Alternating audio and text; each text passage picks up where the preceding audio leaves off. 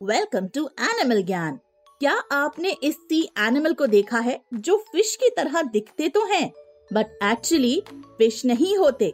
We are talking about the cute and friendly sea mammals dolphin world में dolphin की 40 species होती हैं, जिनमें से सबसे छोटी Hector's dolphin 3 to 4 feet long और सबसे बड़ी किलर वेल्स जो करीब 30 फीट लॉन्ग होती हैं। किलर वेल्स एक्चुअली वेल्स नहीं बट डॉल्फिन की ही एक वैरायटी होती है.